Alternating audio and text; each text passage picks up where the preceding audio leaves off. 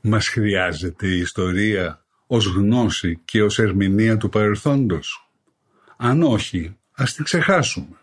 Αν όμως την επικαλούμαστε κάθε τόσο, αν πανηγυρίζουμε για κάθε λογής ιστορικές επαιτίους, αν αγανακτούμε και ξεσηκωνόμαστε για ζητήματα ιστορικού χαρακτήρα, τότε πρέπει τουλάχιστον να γνωρίζουμε ιστορία. Διαφορετικά, η ψευδής ιστορία είναι κάποτε εξίσου επικίνδυνη με τις ψευδείς ειδήσεις. Είμαι ο καθηγητής Γιώργος Μαυρογορδάτος και ακούτε το podcast «Διορθωτικά μαθήματα ιστορίας».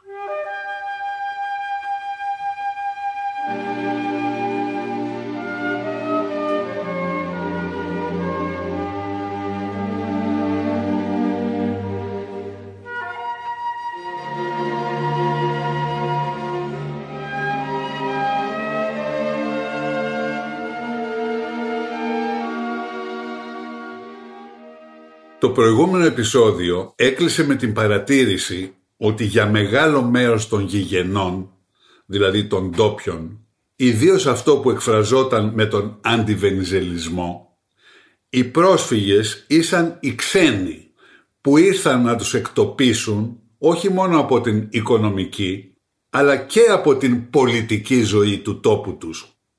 Είχαν δίκιο να νιώθουν έτσι, αφού οι πρόσφυγες ήσαν εκείνοι που εξασφάλισαν μετά το 1922 την εκλογική επικράτηση του βενιζελισμού και την επιβολή της αβασίλευτης δημοκρατίας το 1924. Αυτό οφείλεται στο γεγονός ότι οι πρόσφυγες δεν ήταν διχασμένοι όπως οι γηγενείς σε δύο ή και περισσότερες παρατάξεις, αλλά συγκροτούσαν έναν ενιαίο και συμπαγή εκλογικό όγκο τον μοναδικό που υπήρχε σε πανελλαδική κλίμακα. Έγιναν γι' αυτό το λόγο οι πρόσφυγες ο αληθινός ρυθμιστής των εκλογών του Μεσοπολέμου. Από τις αναλύσεις των εκλογικών αποτελεσμάτων της περίοδου 1923 έως 1936, σε συσχέτιση με τους αριθμούς των προσφύγων, προκύπτει η εξής γενική εικόνα αρχικά και μέχρι τις εκλογές του 1928 οι πρόσφυγες υποστήριζαν τον βενιζελισμό σε ποσοστό που ξεπερνούσε το 90% δηλαδή σχεδόν όλοι. Στις εκλογές του 1932 σημειώθηκε σημαντική διαρροή προς τα αριστερά δηλαδή προς το Αγροτικό Κόμμα και προς το Κομμουνιστικό Κόμμα.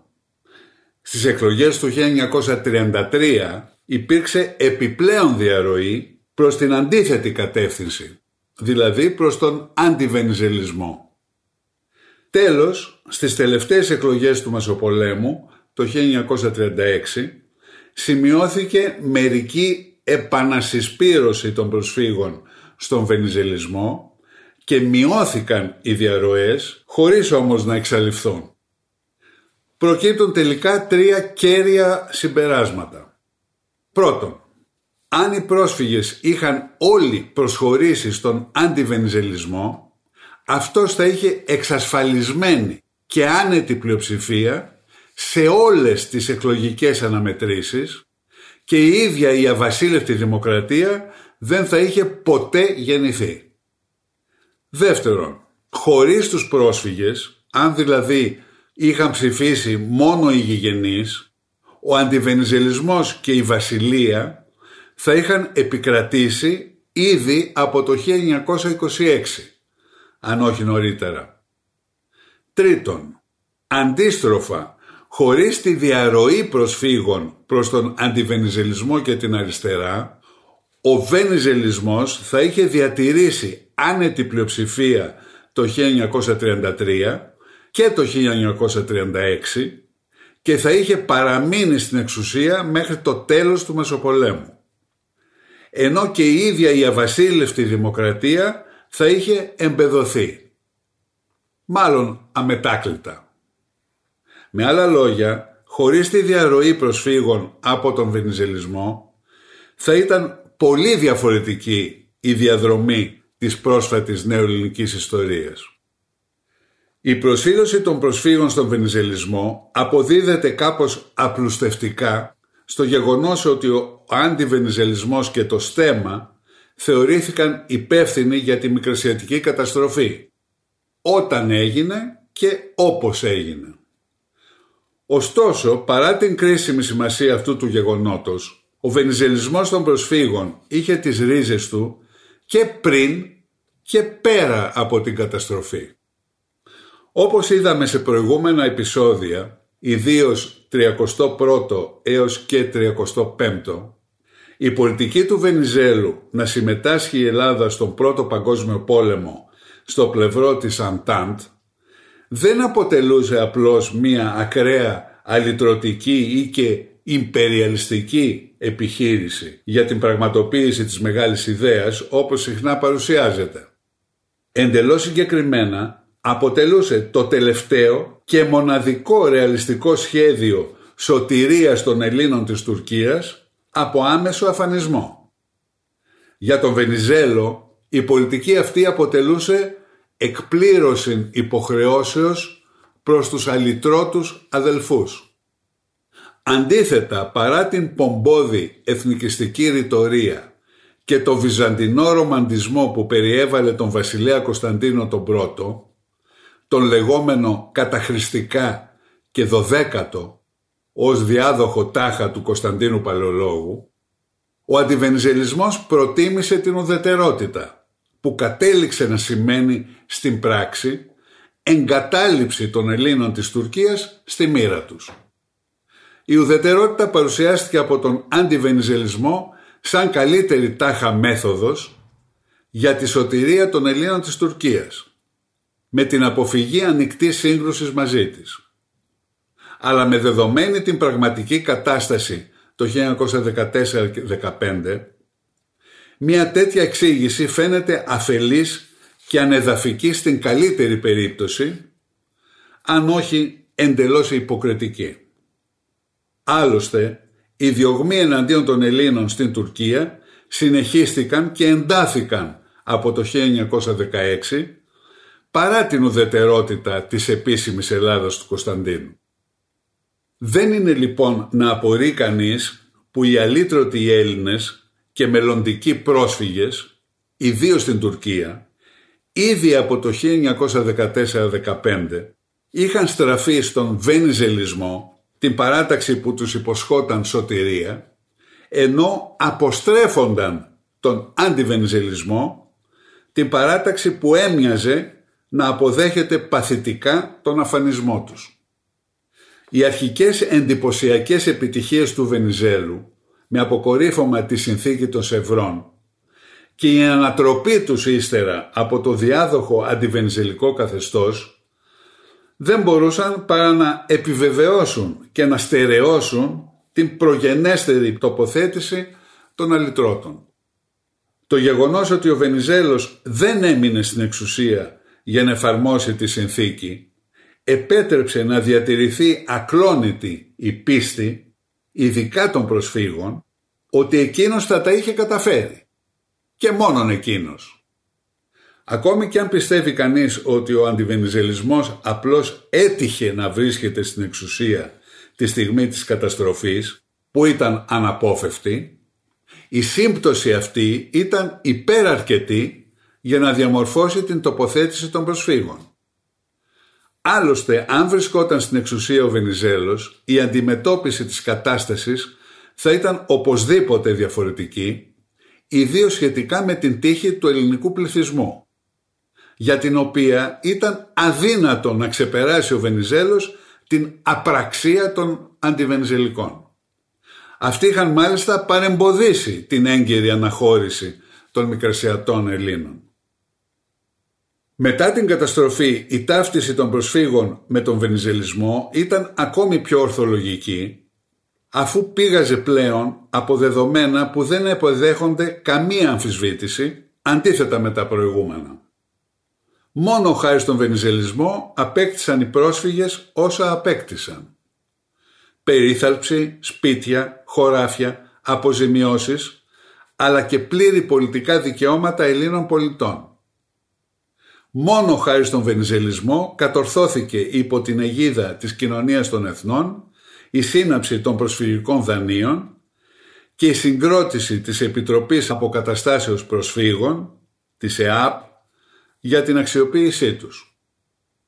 Από την πρώτη στιγμή ο Βενιζελισμός έγινε στην πράξη ο μοναδικός φορέας της ενσωμάτωσης και αποκατάστασης των προσφύγων στο πλαίσιο της ελλαδικής κοινωνίας όπως και ο μοναδικός προστάτης των προσφύγων απέναντι στην εχθρότητα των γηγενών. Τον ιστορικό αυτό ρόλο ο Βενιζελισμός τον ανέλαβε πρόθυμα και προσπάθησε στη συνέχεια να τον μονοπολίσει όσο έμεινε στην εξουσία, δηλαδή ουσιαστικά μέχρι το 1933. Την επαύριο της καταστροφής, το στρατιωτικό καθεστώς, η λεγόμενη Επανάσταση του 1922, πήρε όπως είδαμε σειρά δραστικών και ρηξικέλευθων μέτρων για την περίθαλψη και την εγκατάσταση των προσφύγων. Στη συνέχεια η Αβασίλευτη Δημοκρατία πήρε αμέσως μέτρα και για την προστασία των προσφύγων από τους γηγενείς. Το περιβόητο κατοχυρωτικό διάταγμα του 1924 δεν περιοριζόταν στην προστασία του νέου πολιτεύματος, όπως νομίζουν όσοι το γνωρίζουν. Τιμωρούσε και τις επιθέσεις δια του τύπου εναντίον των προσφύγων. Ειδικότερα τιμωρούσε όποιον διακρίνει κατά σύστημα δια του τύπου για πολιτικούς σκοπούς περιφρονητικά τους κατοίκους της χώρας σε αυτόχθονες και επίλυδες, δηλαδή σε ντόπιους και νεοφερμένους, σε ομοθρήσκους και αλλοθρήσκους, σε ομογλώσσους και ετερογλώσσους και τα παρόμοια ή αποδίδει σε αυτούς ιδιότητες ή συνήθειες περιφρονητικές. Η διατύπωση δεν είναι άριστη, αλλά είναι σαφές ότι η ομάδα που προστατεύεται είναι προπαντός οι πρόσφυγες. Η πολιτική υπέρ των προσφύγων συνεχίστηκε σταθερά από διαδοχικές βενιζελικές κυβερνήσεις και από κρατικές υπηρεσίες ελεγχόμενες από τους Βενιζελικούς μέχρι το 1933. Σε αυτά πρέπει να προσθεθούν ποικίλες ιδιωτικές πρωτοβουλίες βενιζελικής προέλευσης, φιλανθρωπικές δραστηριότητες βενιζελικών κυριών, ακόμη και του ίδιου του Βενιζέλου και της γυναίκας του, της Έλενας Βενιζέλου. Εξάλλου είναι δύσκολο να υπερβάλλει κανείς το ρόλο του βενιζελισμού ως φορέα ενσωμάτωσης των προσφύγων ειδικά στο ελληνικό πολιτικό σύστημα. Τόσο σε τοπικό όσο και σε εθνικό επίπεδο οι πρόσφυγες αναγνωρίστηκαν αμέσως ως οργανικό και μάλιστα προνομιούχο συστατικό της βενιζελικής παράταξης και ιδίως του κόμματος φιλελευθέρων με δικαιωματική συμμετοχή στα κομματικά ψηφοδέλτια. Τα προσφυγικά σωματεία έγιναν οργανικό τμήμα του δικτύου των βενιζελικών οργανώσεων. Αποκλεισμένοι αρχικά από τα δίκτυα πελατείας των γηγενών, οι πρόσφυγες ανέπτυξαν γρήγορα τα δικά τους πελατειακά δίκτυα με επικεφαλής δικούς τους πολιτευτές. Παρά τα αδιάκοπα παράπονά τους, τότε και έκτοτε, Χάρη στον βενιζελισμό υπήρξε σημαντική προσφυγική εκπροσώπηση τόσο στη Βουλή όσο και σε διαδοχικές κυβερνήσεις. Έστω και αν δεν έφτανε την αναλογία τους στον πληθυσμό, δηλαδή το 1 πέμπτο. Κατά συνέπεια, δικαιολογημένα έβλεπαν οι πρόσφυγες την αβασίλευτη δημοκρατία σαν δικό τους καθεστώς και το κόμμα φιλελευθέρων σαν δικό τους κόμμα. Πέρα όμως από τον ορθολογισμό υπήρχε και η ιονή θρησκευτική προσήλωση των προσφύγων στον Βενιζέλο ως χαρισματικό ηγέτη. Πρώτα ως αλήτρωτοι και ύστερα ως πρόσφυγες, οι άνθρωποι αυτοί βρέθηκαν στη Δίνη εξαιρετικά τραυματικών εμπειριών όπου κινδύνευε η ίδια η ζωή τους. Όπως θα περίμενε κανείς, είχαν άμεση ψυχολογική ανάγκη κάποιο σωτήρα που βρήκαν στο πρόσωπο του Βενιζέλου. Η πίστη αυτή επιζεί μέχρι τις μέρες μας. Αν δεν ήταν ο Βενιζέλος, έλεγε ένας πρόσφυγας πρόσφατα, δεν θα είχε μείνει κανένας μας. Σαν τους Αρμεναίους θα μας ξεκληρίζανε και μας. Παρόλα όσο μεσολάβησαν, ο Βενιζέλος δεν έπαψε να αποτελεί για τους πρώην αλήτρωτους το ζωντανό σύμβολο και το θείο όργανο της θνησιγενούς Ελλάδας των δύο υπήρων και των πέντε θαλασσών που δημιουργήθηκε στο χαρτί της συνθήκης των Σευρών. Το 1923 οι πρόσφυγες δεν ήσαν έτοιμοι να αποδεχθούν τις αναπόφευκτες συνέπειες της καταστροφής. Πέντε μέρες πριν υπογράψει τη σύμβαση για την υποχρεωτική ανταλλαγή των πληθυσμών, ο ίδιος ο Βενιζέλος έγραφε σε παράγοντα του προσφυγικού κόσμου την εξής συγκλονιστική φράση. «Γνωρίζω ότι ο προσφυγικός κόσμος θα με αναθεματίσει για αυτό που κάνω. Αλλά πήρε την εξίσου συγκλονιστική απάντηση. Ο προσφυγικός κόσμος και το αλήτρωτο έθνος ουδέποτε θα αναθεματίσει τον λυτρωτή του. Δεκαετίες αργότερα κρατούσε ακόμη η σαγίνη που ασκούσε ο Βενιζέλος πάνω στους πρόσφυγες σαν να τους είχαν κάνει μάγια. Ένας μικρασιάτης παπάς έλεγε το 1957 «Μας τον είχε στείλει ο Κύριος για να μας ενώσει όλους». Ήταν δηλαδή θεόσταλτος. Ο Βενιζέλος είχε φυσικά πλήρη επίγνωση της εξαιρετικής συναισθηματικής προσήλωσης των προσφύγων στο πρόσωπό του και επανειλημμένα την επικαλέστηκε και την εκμεταλλεύθηκε όποτε δεν ήθελε να ικανοποιήσει προσφυγικά αιτήματα.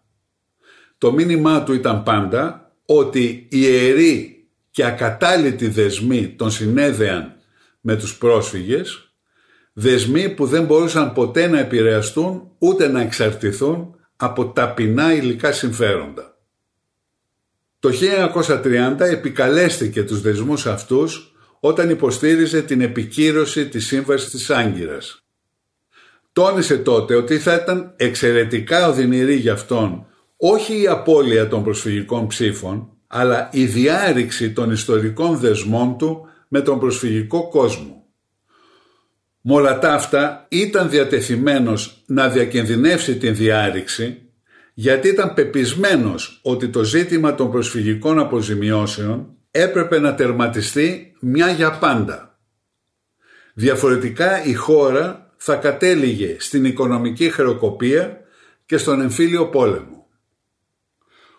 Όσα αναφέρθηκαν έως εδώ αρκούν για να εξηγηθεί η προσήλωση των προσφύγων στον Βενιζέλο και κατ' επέκταση στο κόμμα του, το κόμμα φιλελευθέρων και γενικότερα στον βενιζελισμό ως παράταξη αλλά ακόμη πιο καθοριστική για τα πολιτικά φρονήματα των προσφύγων υπήρξε η εχθρότητα του αντιβενιζελισμού, όπως θα δούμε στο επόμενο επεισόδιο.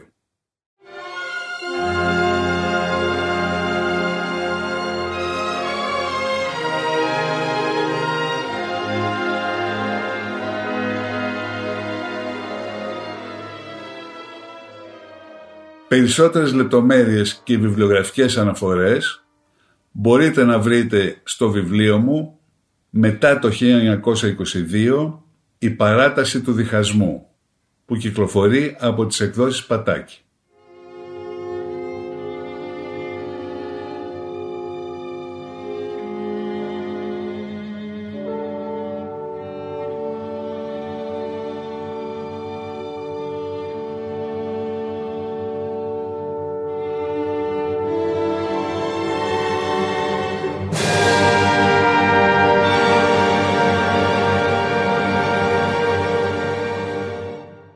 Ακούσατε το podcast «Διορθωτικά μαθήματα ιστορίας» με τον καθηγητή Γιώργο Μαυρογορδάτο. Θα τα ξαναπούμε την επόμενη Δευτέρα. Μπορείτε να ακούσετε διορθωτικά μαθήματα ιστορίας στο pod.gr, στο Spotify, στο Apple Podcasts, Google Play Music ή σε όποια εφαρμογή ακούτε μουσική ή podcast στο κινητό σας.